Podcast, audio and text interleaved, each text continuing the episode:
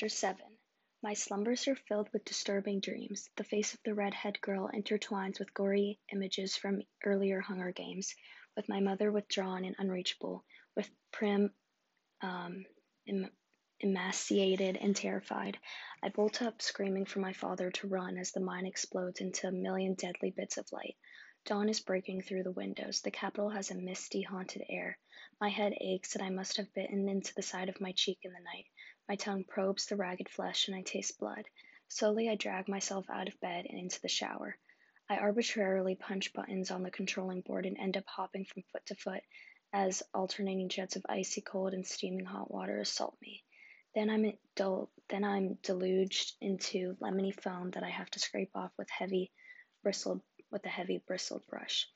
Oh well, at least my blood is flowing.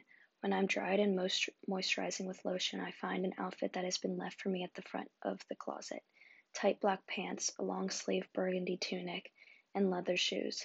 I put my hair in the single braid down my back. This is the first time since the morning of the reaping that I resemble myself.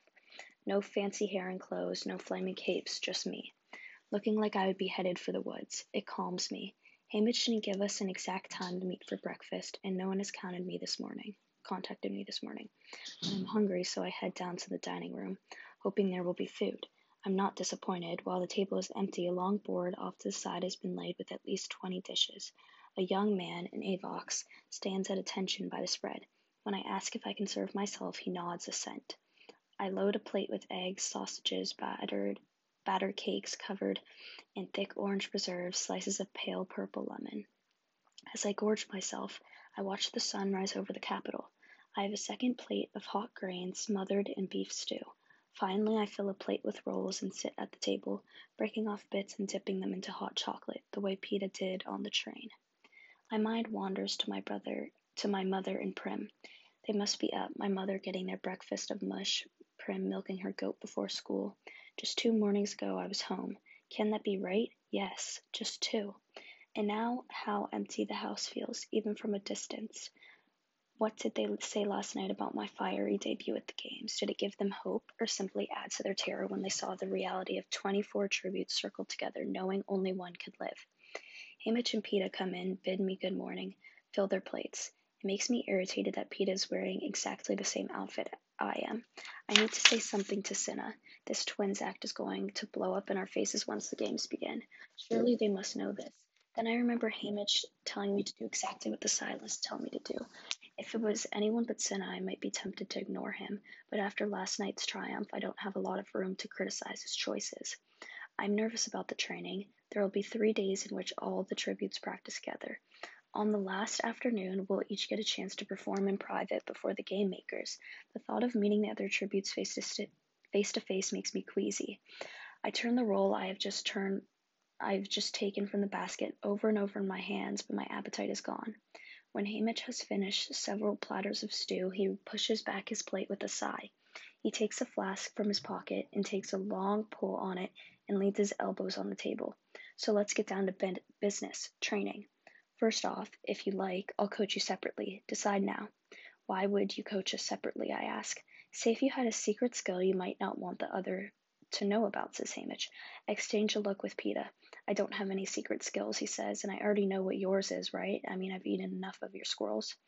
I never thought about Peeta eating the squirrels I shot. Somehow I always pictured the baker quietly going off and frying them up for himself.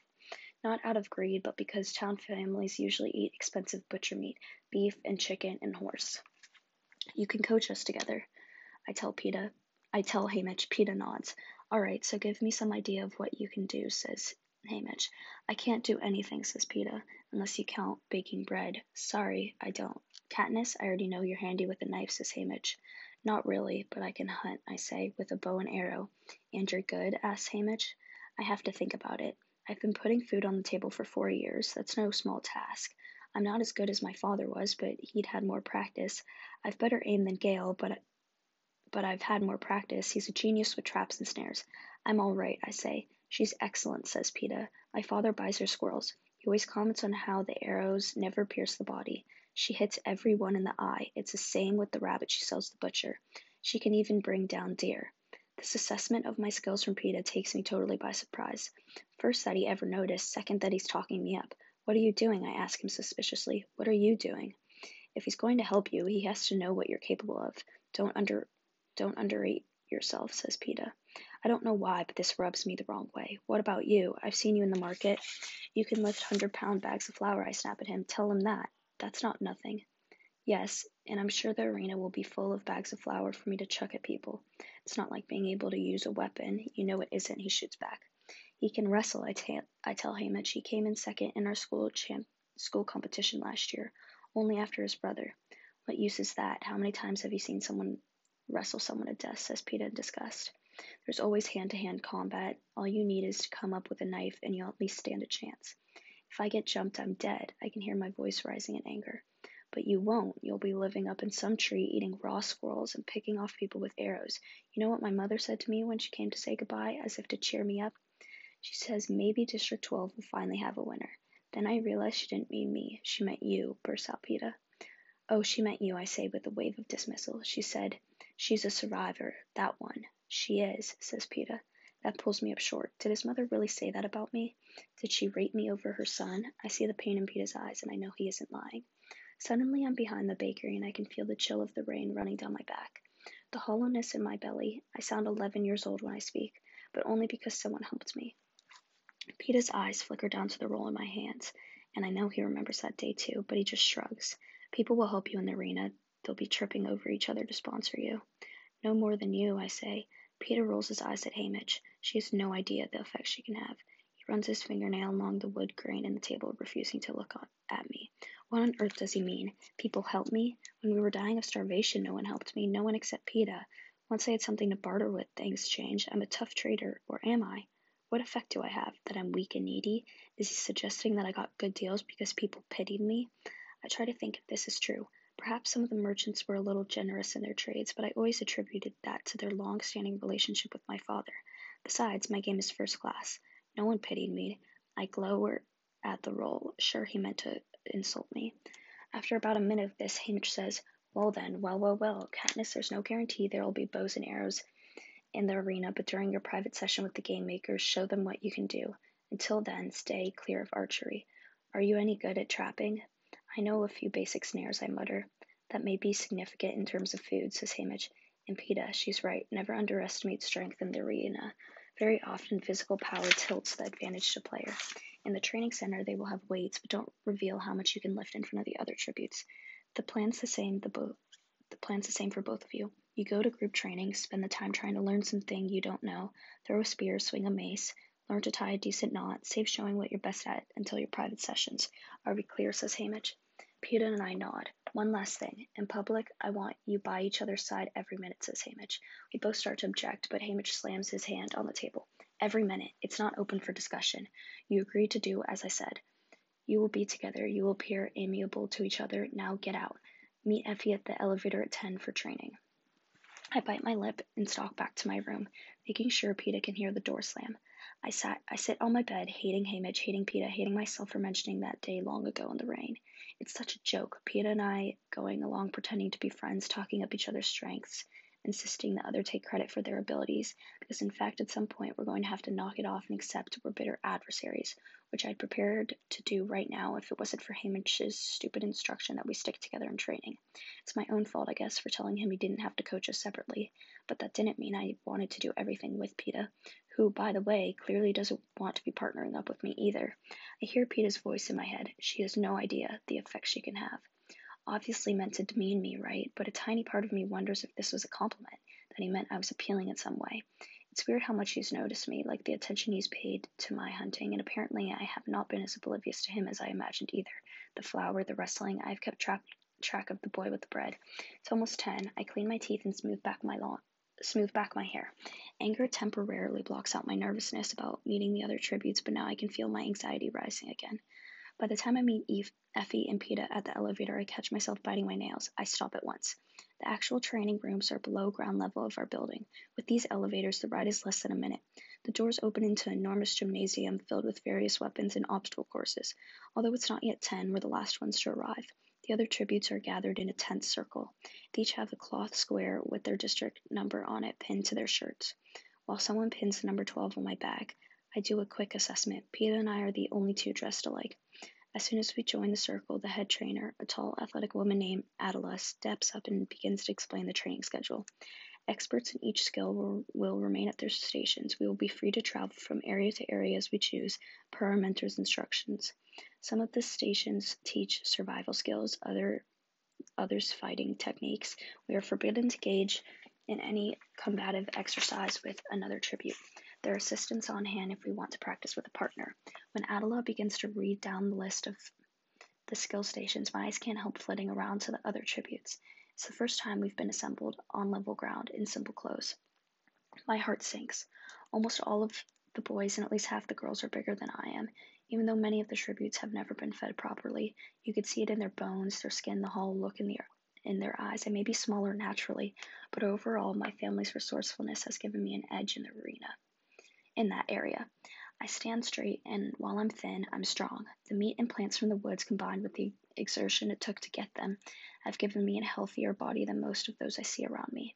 The exceptions are the kids from the wealthier districts, the volunteers, the ones who have been fed and trained throughout their lives for this moment. The tributes from 1, 2, and 4 traditionally have this look about them. It's technically against the rules to train tributes before they reach the Capitol, but it happens every year. In District 12, we call them the career tributes or just the careers. And like as not, the winner will be one of them.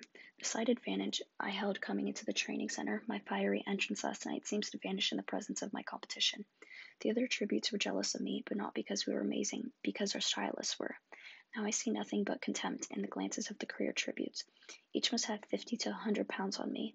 They project arrogance and brutality. When Atala re- releases us, they head straight for the deadliest looking weapons in the gym and handle them with ease. I'm thinking that it's lucky I'm a fast runner when Peeta nudges my arm and I jump. He is still beside me per Haymitch's instructions. His expression is sober. Where would you like to start? I look around at the career tributes who are showing off clearly trying to intimidate the field, then at the others, the underfed, the incompetent, shaking, shakily having their first lessons with a knife or an axe. Suppose we tie some knots, I say. Right you are, says Peeta. We cross to an empty station where the trainer seems pleased to have students. You get the feeling that the knot tying class is not the Hunger Games hotspot.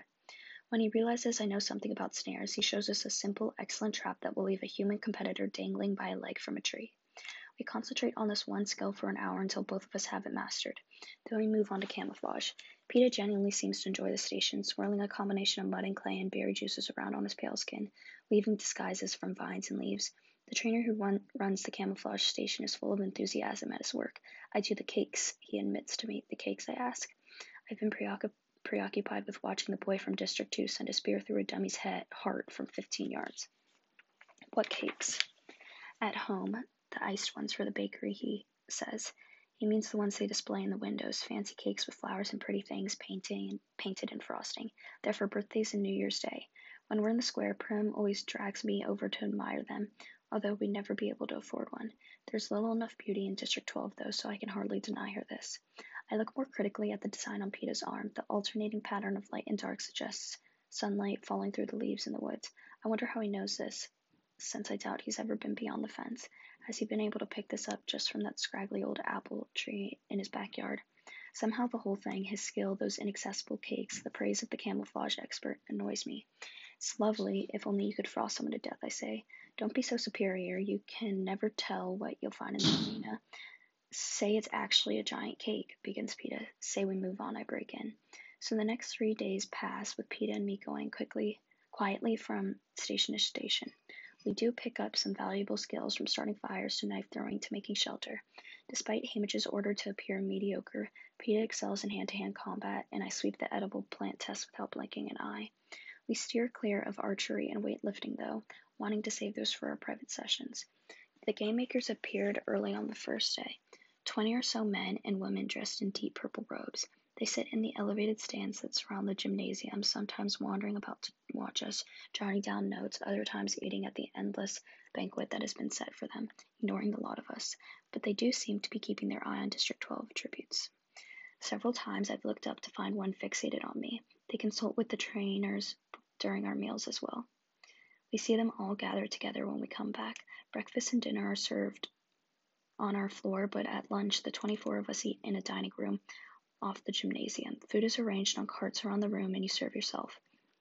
The career tributes tend to gather um, rowdily around one table as if to prove their superiority, that they have no fear of one another, and consider the rest of us beneath notice. Most of the other tributes sit alone like lost sheep. No one says a word to us. Peeta and I eat together, and since Haymitch keeps talking us about it, try to keep up a friendly conversation during the meals. It's not easy to find a topic. Talking of home is painful, talking of the present unbearable. One day, Peeta empties our bread basket and points out how they have been careful to include types from the districts along with the refined bread of the Capitol. The fish shaped loaf tinted green with seaweed from District 4. The crescent moon roll dotted with seeds from District 11.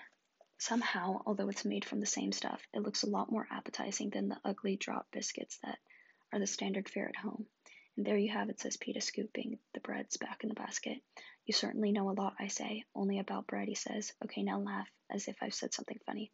Both give a somewhat convincing laugh and ignore the stares from around the room. All right, I'll keep sly, smiling pleasantly, and you talk, says Peeta. It's wearing us both out. Haymitch's direction to be friendly, because ever since I slammed my door, there's been a chill in the air between us, but we have our orders. Did I ever tell you about the time I was chased by a bear? I ask. No, but it sounds fascinating, says Peeta. I try and animate my face as I recall the event, a true story, in which I'd foolishly challenged a black bear over the rights to a beehive. Peeta laughs and asks question right on cue. He's much better at this than I am. On the second day, while we're taking a shot at spear throwing, he whispers to me, I think we have a shadow. I don't throw my spear, which I'm not too bad at actually. If I don't have to throw too far. And I see the little girl from District 11 standing back a bit, watching us. She's the 12 year old, the one who reminded me so of Prim in stature. Up close, she looks about 10. She has bright, dark eyes and satiny brown skin and stands tilted up on her toes with her arms slightly extended to her sides as if ready to take wing at the slightest sound. It's possible not to think of a bird. I pick up another spear while Peeta throws. I think her name's Rue, he says softly. I bite my lip. Rue is a small yellow flower that grows in the meadow. Rue, Primrose, neither of them could tip the scale at 70 pounds, soaking wet. What can we do about it? I ask him more harshly than I intended. Nothing to do, he says back, just making conversation. Now that I know she's there, it's hard to ignore the child. She slips up and joins us at different stations. Like me, she's clever with plants, climbs swiftly, and has good aim. She can hit the target every time with a slingshot. But what is a slingshot against a 220 pound male with a sword? Back on the District 12 floor, Haymitch and Effie grill us throughout breakfast and dinner about every moment of the day, what we did, who watched us, and how the other tributes size up. Cinna and Portia aren't around, so there's no one to add any sanity to the meals. Not that Haymitch and Effie are fighting anymore. Instead, they seem to be of one mind, determined to whip us into shape, full of endless directions about what we should do and not do in trading. Peeta is more patient, but I become fed up and surly. When we finally escape to bed on the second night, Peeta mumbles, Someone ought to get Haymitch a drink. I make a sound that is somewhere between a snort and a laugh, then catch myself. It's messing with my mind too much, trying to keep straight when we're supposedly friends and when we're not. At least when we get into the arena, I'll know where we stand. Don't. Don't. Let's pretend when there's no one around. All right, Katniss, he says tiredly. After that, we only talk in front of people. On the third day of training, they start to call us out of lunch for our private sessions with the game makers. District by district, first the boy, then the girl tribute. As usual, District 12 is slated to go first. We linger in the dining room, unsure where else to go. No one, come, no one comes back once they have left. As the room empties, the pressure to appear friendly lightens. By the time they call Rue, we are left alone. We sit in silence until they summon Peeta. He rises. Remember that what remember what Haymitch said about being sure to throw the weights. The word comes out of my mouth without permission. Thanks, I will, he says. You shoot straight. I nod. I don't know why I said anything at all, although if I'm going to lose, I'd rather Peeta win than the others. Better for our district, for my mother and Prim. After about 15 minutes, they call my name. I smooth my hair, set my shoulders back, and walk into the gymnasium. Instantly, I know I'm in trouble. They've been here too long. The game makers sat through 23 other demonstrations, had too much wine, most of them want more than anything to go home. There's nothing I can do but continue with the plan. I walk to the archery station. Oh, the weapons. I've been itching to get my hands on them for days. Bows made of wood and plastic and metal and materials I can't even name. Arrows with feathers cut in flawless uniform lines. I choose a bow, string it, and sling the matching quivers of arrows over my shoulders. over my shoulder. There's a shooting range, but it's much too limited. Standard bullseye and human silhouettes. I walk to the center of the gymnasium and pick my first target. A dummy used for knife practice. Even as I pull back on the bow, I know something's wrong. The string's lighter than the one I used at home. The arrow's more rigid. I miss the dummy by a couple of inches and lose what little attention I had been commanding. For a moment, I'm humiliated. Then I head back to the bullseye. I shoot again and again until I get the feel of these new weapons. Back in the center of the gymnasium, I take my initial position and skewer the dummy right through the heart. Then I sever the ropes that holds the sandbag for boxing. Then the bag split opens as it slams to the ground. Without pausing, I shoulder roll forward, come up on one knee, and send an arrow into one of the hanging lights above the gymnasium floor. A shower of sparks bursts from the fixture. It's excellent shooting. I turn to the game makers. A few are nodding approval, but the majority of them are fixated on a roast pig that has arrived, that has just arrived at their banquet table. Suddenly, I'm furious that with my life on the line, they don't even have the decency to pay attention to me, that I'm being upstaged by a dead pig. My heart starts to pound. I can feel my face burning. Without thinking, I pull an arrow from my quiver and send it straight at the game maker's table. I hear shouts of alarm as people stumble back. The arrow skewers the apple in the pig's mouth and pins it to the wall behind it. Everyone stares at me in disbelief. Thank you for your consideration, I say. Then I give a slight bow, and walk straight toward the exit without being dismissed.